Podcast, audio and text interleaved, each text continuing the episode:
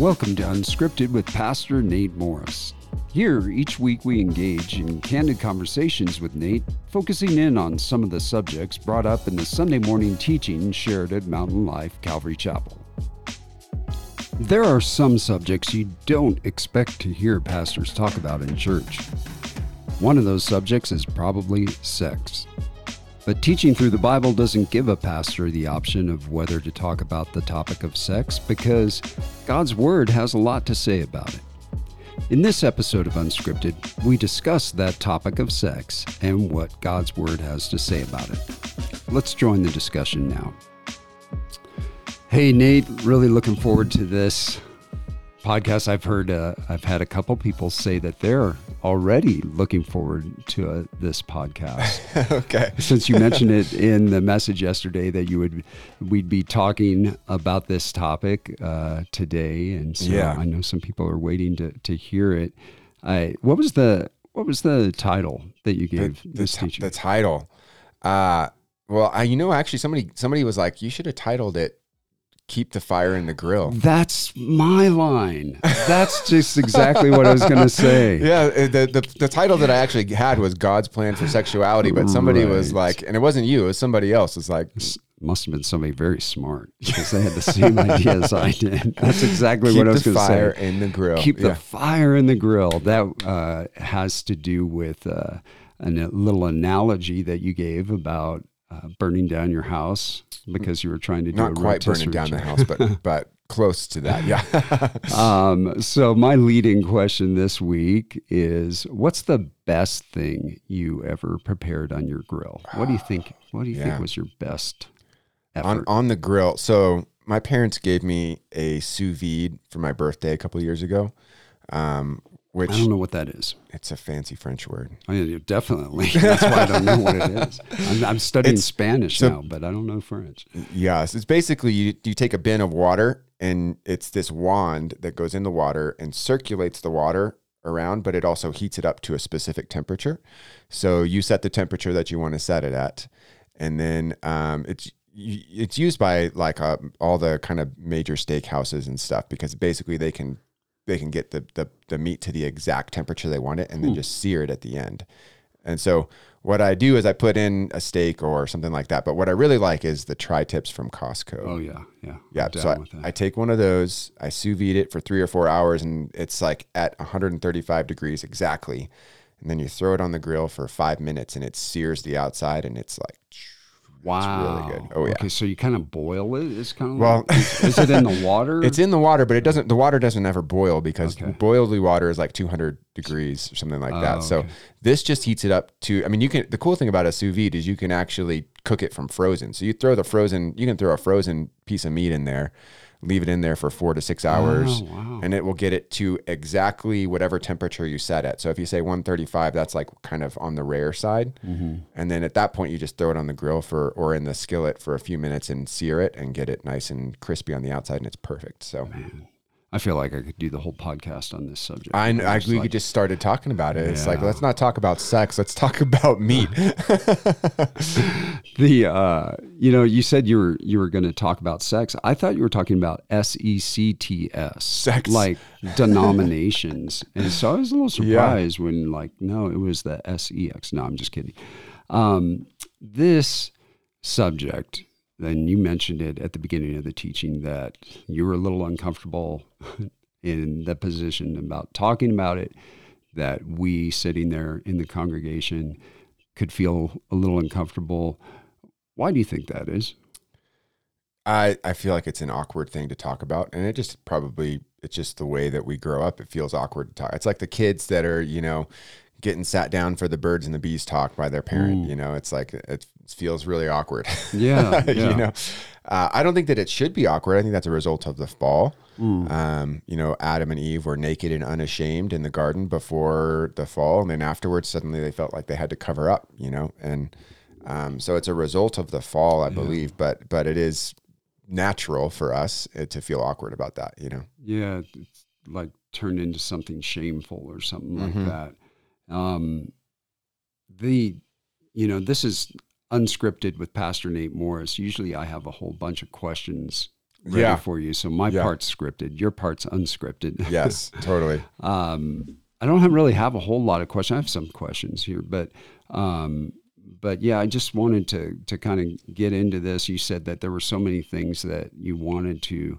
uh, talk about, so many things about this topic that you just didn't have time to to get into it um, yesterday. But I, I just feel like that overarching thought of like the topic of sex, how how it's something that God gifted us with, as you mentioned Mm-hmm. in your teaching, but now it's turned into something that that's that's shameful and and obviously you know Satan is has done that. He does that with everything, every good and perfect gift that God wants to give us. He tries to turn it into something dirty and Yeah. shameful. Um, but how can we how can we restore it back to that that place that place where it's it's a one we see it as a wonderful gift from God.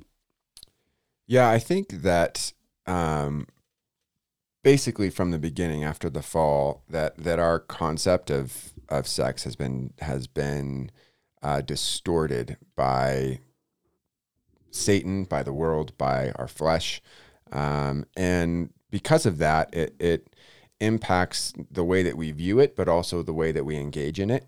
And um, I th- I think I, I kind of shared in the message that it, it, the you know there was what's called like the sexual revolution in the 1960s and the kind of the sexual liberation movement, and we're now kind of in the maturity of that. The that that kind of movement has grown to to to full acceptance, and it's kind of whatever you want, anything goes, as long as it's not hurting somebody else, right? And that's kind of the thought. And um, if it's two consenting adults or whatever, and um, and so everything goes. It, you don't have to be married. You can, you know, it can be a group of people. It can be, you know, kind of anything goes. And the problem with that is, I mean, you would think that people would be experiencing more and better and uh, sex and be more fulfilled in their sex lives. But the problem is the statistics show that that's not the case.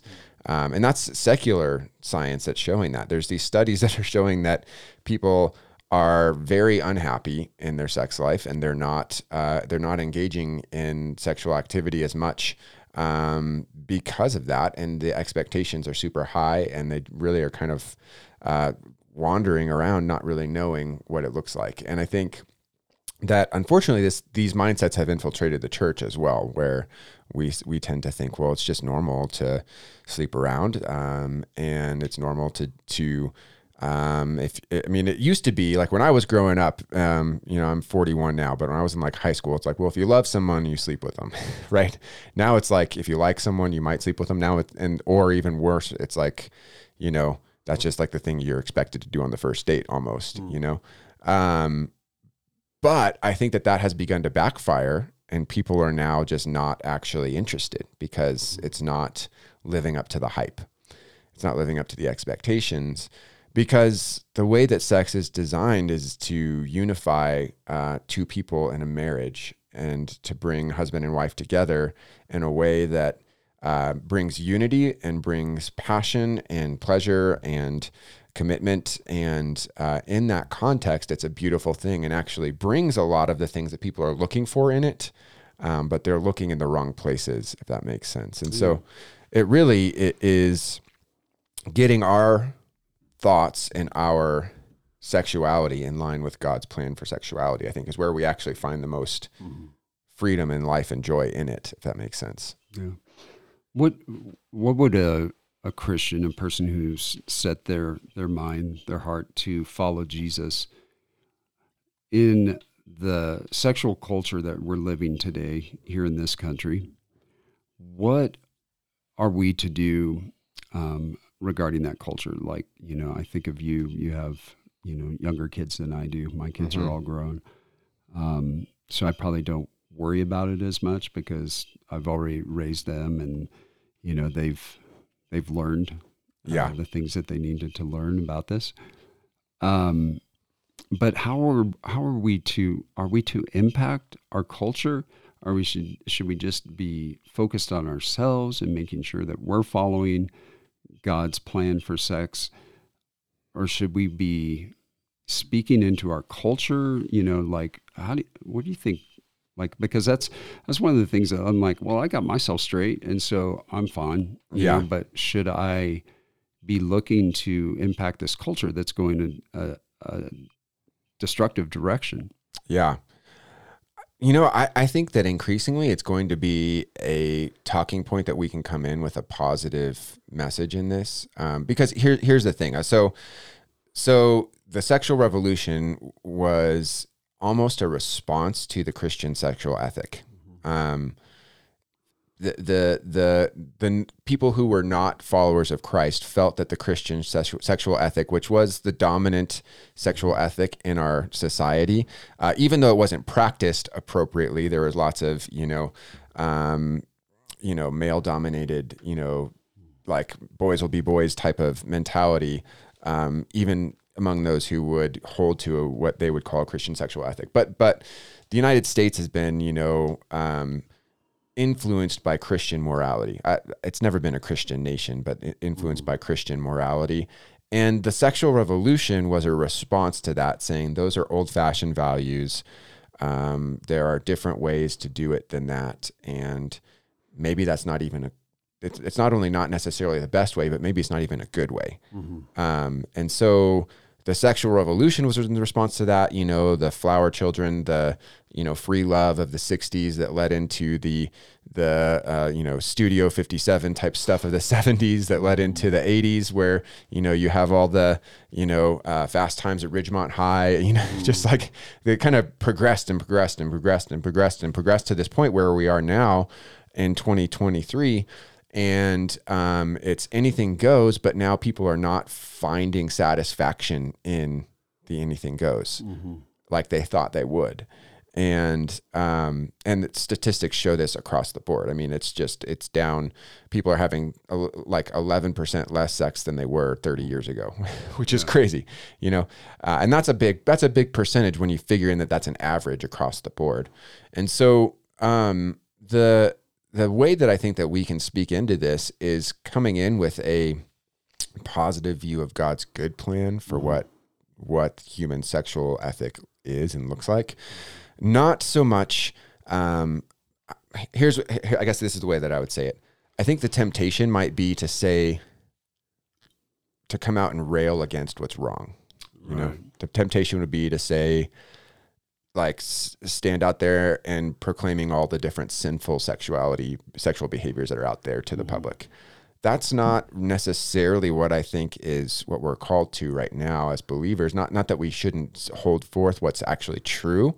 Um, I mean, if if I'm talking to someone who's caught up in sexual sin, and I have the answer to that, I should share that with them. But it's not really, you know, going out telling everybody you're a sinner, you're going to hell. You know, that's not the point. Um, but we have the beauty of God's actual plan and how we can actually uh, really experience what it was meant to be and the freedom and the life and the the joy that is there um, in that positive sense with the culture. I don't know if that makes sense or not. Yeah, but and then as you're talking about that, then it seems like then we need to talk about how awesome sex is in a relationship between a husband and a wife. Mm-hmm. And if we're quiet about that in the church, then that message will never get portrayed. Yeah. You know, I don't does that make sense? Yeah, like absolutely. Like if we're if we're just like avoid the subject completely because it makes us uncomfortable, then that message can never get out there Yeah. about what a beautiful, glorious gift God has given us when it's uh, used in its proper domain. Right. And Absolutely. um, I think that that maybe I don't know. Maybe somebody's listening to this and they're like, "Why don't you talk about sex in church?" You know, it's like I just feel like if we don't, then the good message yeah. never gets out there, and all the because I mean, our culture is so loud. Right. I mean, you ever watch a movie like is it like a good movie, and then all of a sudden there's just a sex scene in there, Yeah. and you're like, random. why? Why is that even in there? It Yeah. has nothing to do with the plot at all. And not, Yeah. I'm not talking about full on, you know, I don't watch those movies, but the, uh, you know, just like, Yeah. like that did not need to be in there, but Yeah. it's there. But And it's there, always going to be there from our culture. And so I feel like it's just so important that, that we do approach these things. Yeah, I think so too. I I mean, I think the the the silence on behalf of the church that has been present for the past, I'd say, 20 years. I mean, there, so there was a big push for purity culture and stuff in the late 90s, early 2000s. Um, and, and that kind of backfired in some ways because some people really, it, it, it treated, it kind of was approached from the wrong way, I believe. Not that the overall message was wrong, but they approached it from the wrong way. Um, and then there was almost like a, oh, we shouldn't talk about that anymore for a mm. while. And it just hasn't really been, it's kind of been on the back burner. And not that people haven't, you know, held to a Christian sexual ethic, but it hasn't been something that, that is regularly out in front of the church. And I think the culture is constantly talking about this. And if the church isn't talking about it, then the culture is what's going to inform our view of sexuality. And, and I, you know, to answer again, back on your other question, I think that our call is to is is to speak the positive truth of what human sexuality is and should be and can be.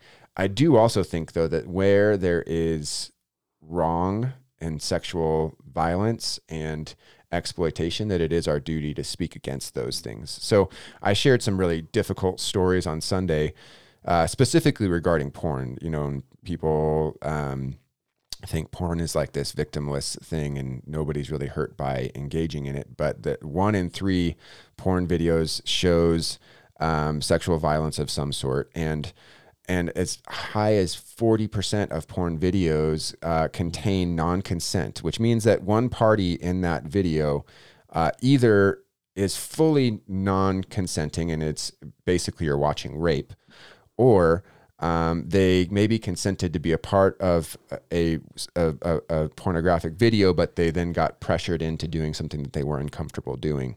Um, and I shared some stories on Sunday that were really hard to hear, but I think that it's important that we hear those stories so that we can actually be those who would stand up and say, no, this is, it, it, it's wrong to see people trafficked for their sexuality and sold for money and, uh, to uh, for to satisfy other people. Um, and so that that's an area where I would say that we should be standing up. So like we want to speak grace and truth and life to those who don't understand how God designed sex and why, but then we also want to speak against the things that are truly um, broken and destructive in that sense, if that makes sense. So yeah.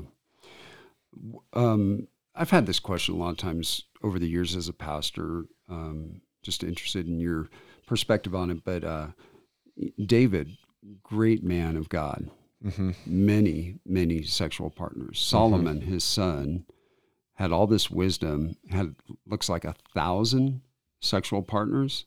Yeah. Probably with his wives and his concubines. Um, are we to take that as a model?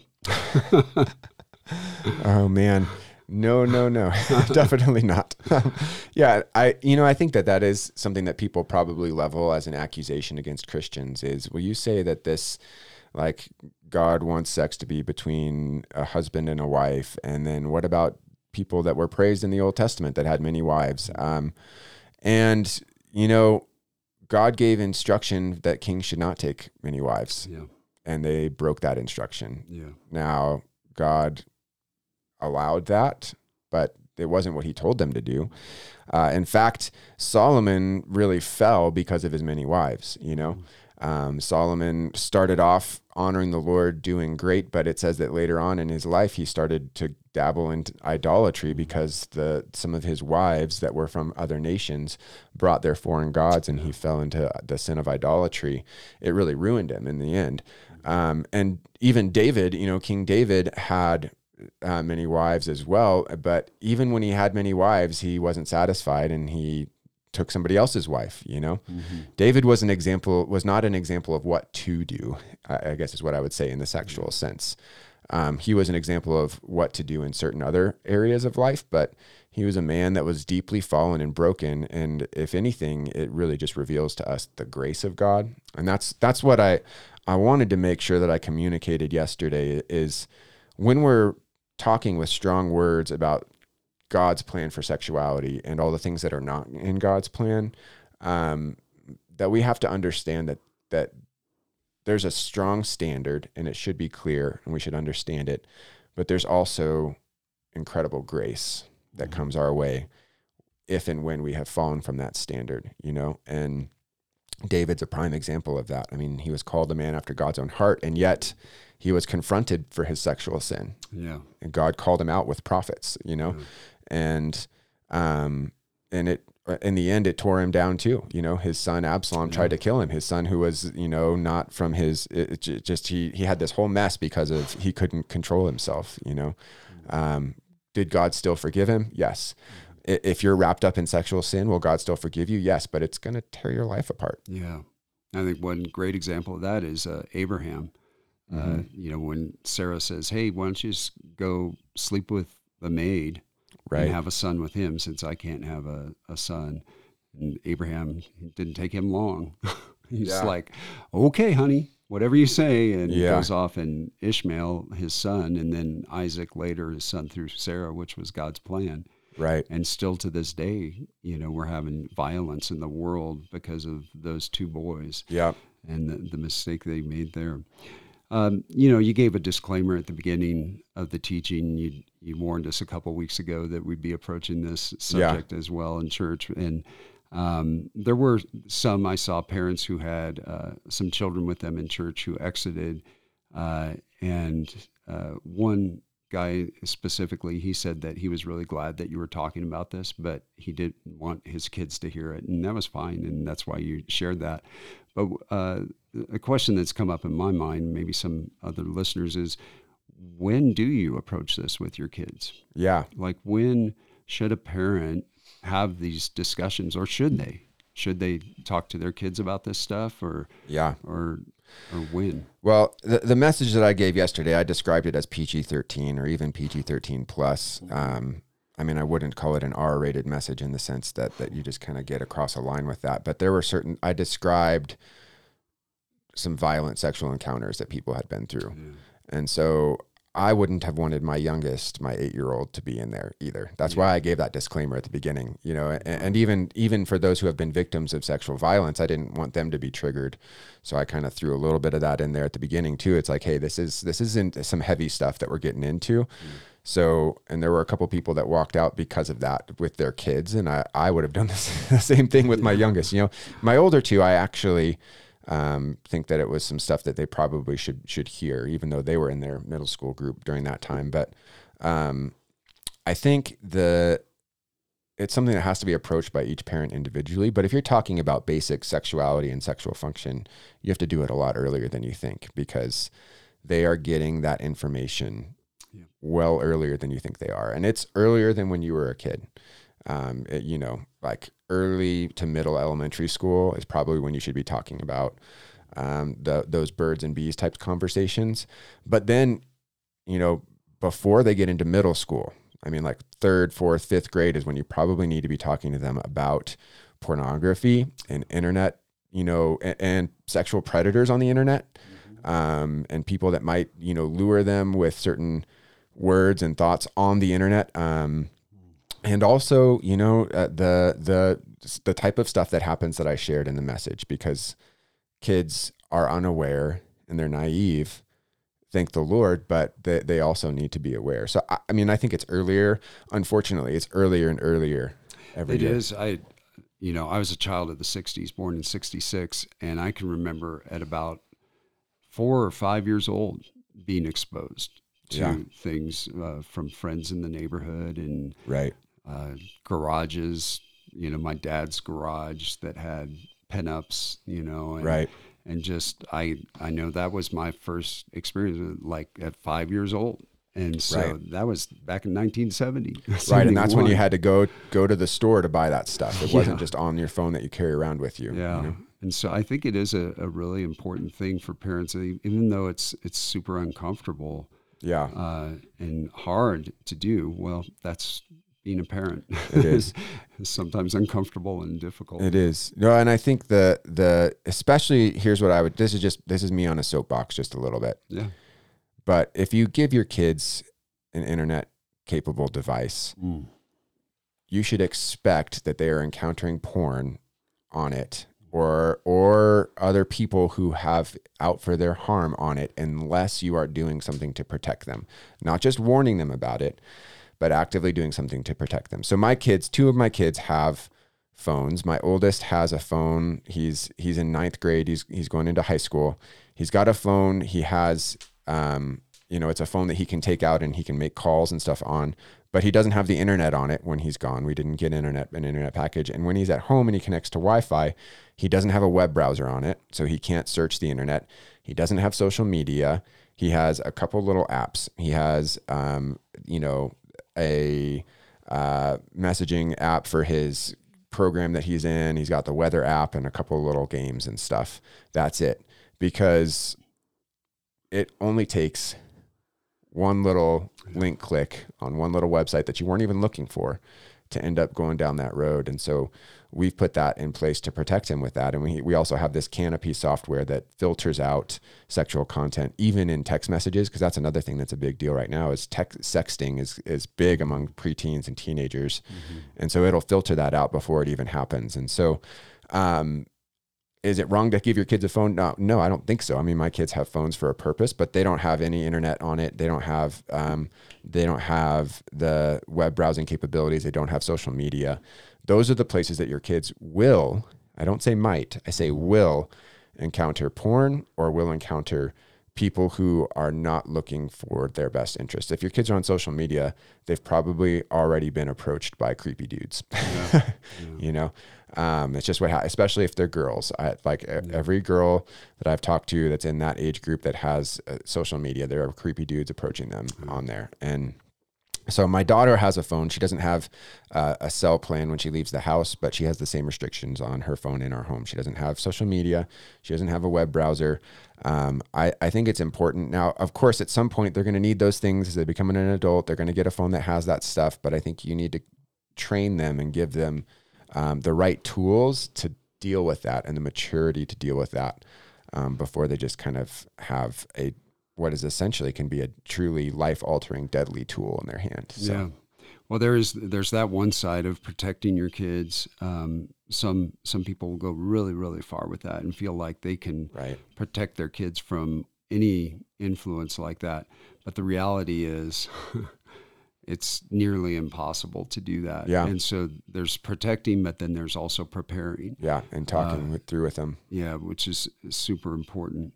Well, uh, if if somebody has has fallen in this area of their life, uh, either uh, before they came to Christ or now that, that even now, now, that they're walking with the Lord, um, and they've seen sex as just something dirty, uh, how can they?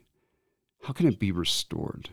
Yeah, like how can it turn from that filthy, you know, dirty hidden thing to be something that they truly can enjoy uh, mm-hmm. in a in a relationship with their spouse.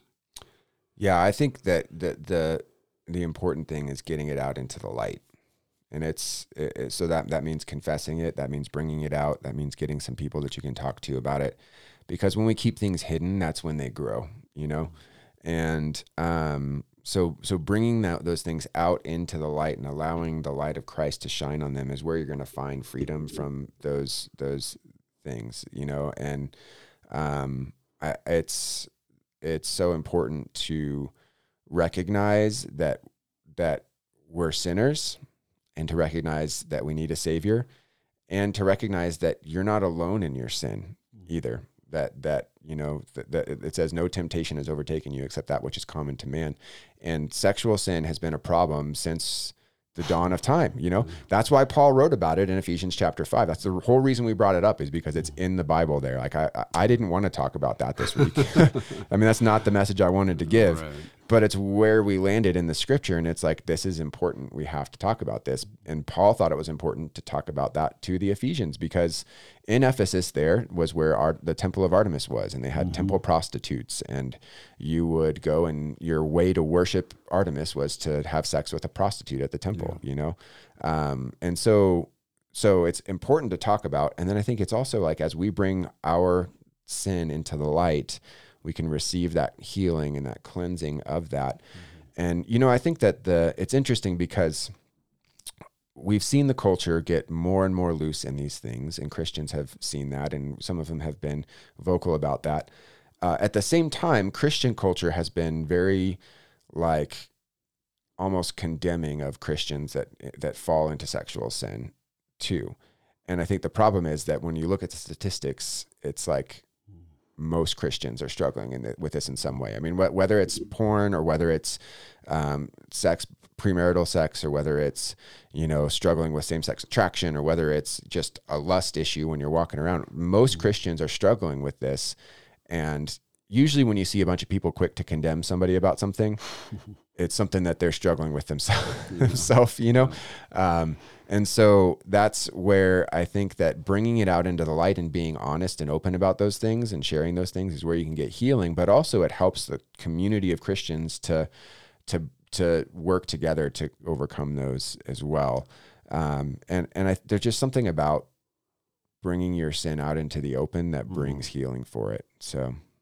I just want to mention too, real quick. I know over the years I've I've worked with a, a lot of men who uh, struggle in their sexual relationship with their wife because of uh, porn addiction, things like that. Like they, they're not able to enjoy a sexual relationship with their wife because their whole view of what sex is is something dirty and something you know yeah. to be hidden and stuff and that's like the exciting thing to them mm-hmm. about it and so they don't uh, sorry that lead out music started. I got to get rid of that. um, they they just feel like that's just the way it's going to be for them, and so they they look for these other things, these sinful things, to be the way that they're they're gratified sexually. And I just want to, if if anybody's listening to this and that's you, I just want to encourage you that God can restore and does restore a wonderful, glorious, sexual relationship with your wife, but sometimes it takes some time. Yeah. You know, it doesn't just happen immediately. And so don't go back to that sinful thing right uh, to to to fulfill that need you know do what uh, you shared that verse out of proverbs uh, do what scripture says and and look to your wife to be the one that satisfies you I feel like we could talk about this for another two hours. There's so yeah, much to talk about. Kind of what I was getting at in the message. It almost should be a series, but I don't really know that I want to do a series on this. At least not right now. maybe, maybe so, we'll do that in the future. Maybe in the future. You yeah. get to preach that series, Paul. what? I'm just kidding. I feel like God's uh, calling me. I feel like God's no.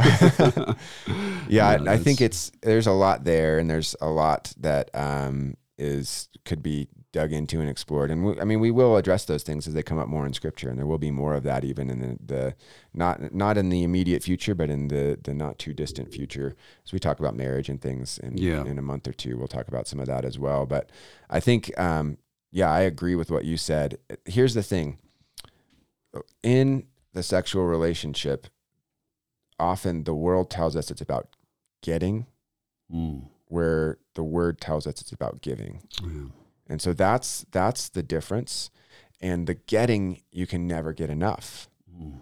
You know what I mean? You're you're always looking for more. And that that's that was King David. He had hundreds of wives and he didn't have enough. He needed more. He needed one more, yeah. and the one more was the one that put him over the edge. Mm.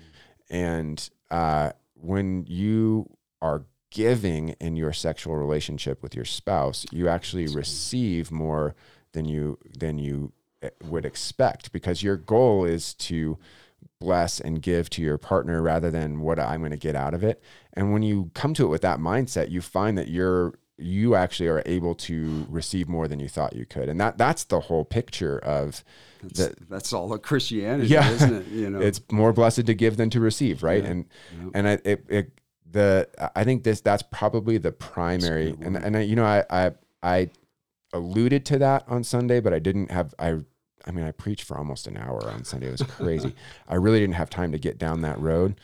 But the the giving in the sexual relationship is where the the the enjoyment and the joy and the pleasure comes rather than the receiving because when it's all about what I want and what I what turns mm. me on, it's really like empty and shallow and it is just two bodies at that point you know what i mean It yeah. is just it is just what i'm watching on the screen you know well this is the type of thing that really gets me going yeah. and that, that it, it can never be enough. Is yeah. the problem? That's a great word. Yeah, uh, that that flows into every aspect of our lives. You know what Jesus taught us about that. About mm-hmm. you know when you give your life away, that's when you find life, and it's uh, the great uh, paradox.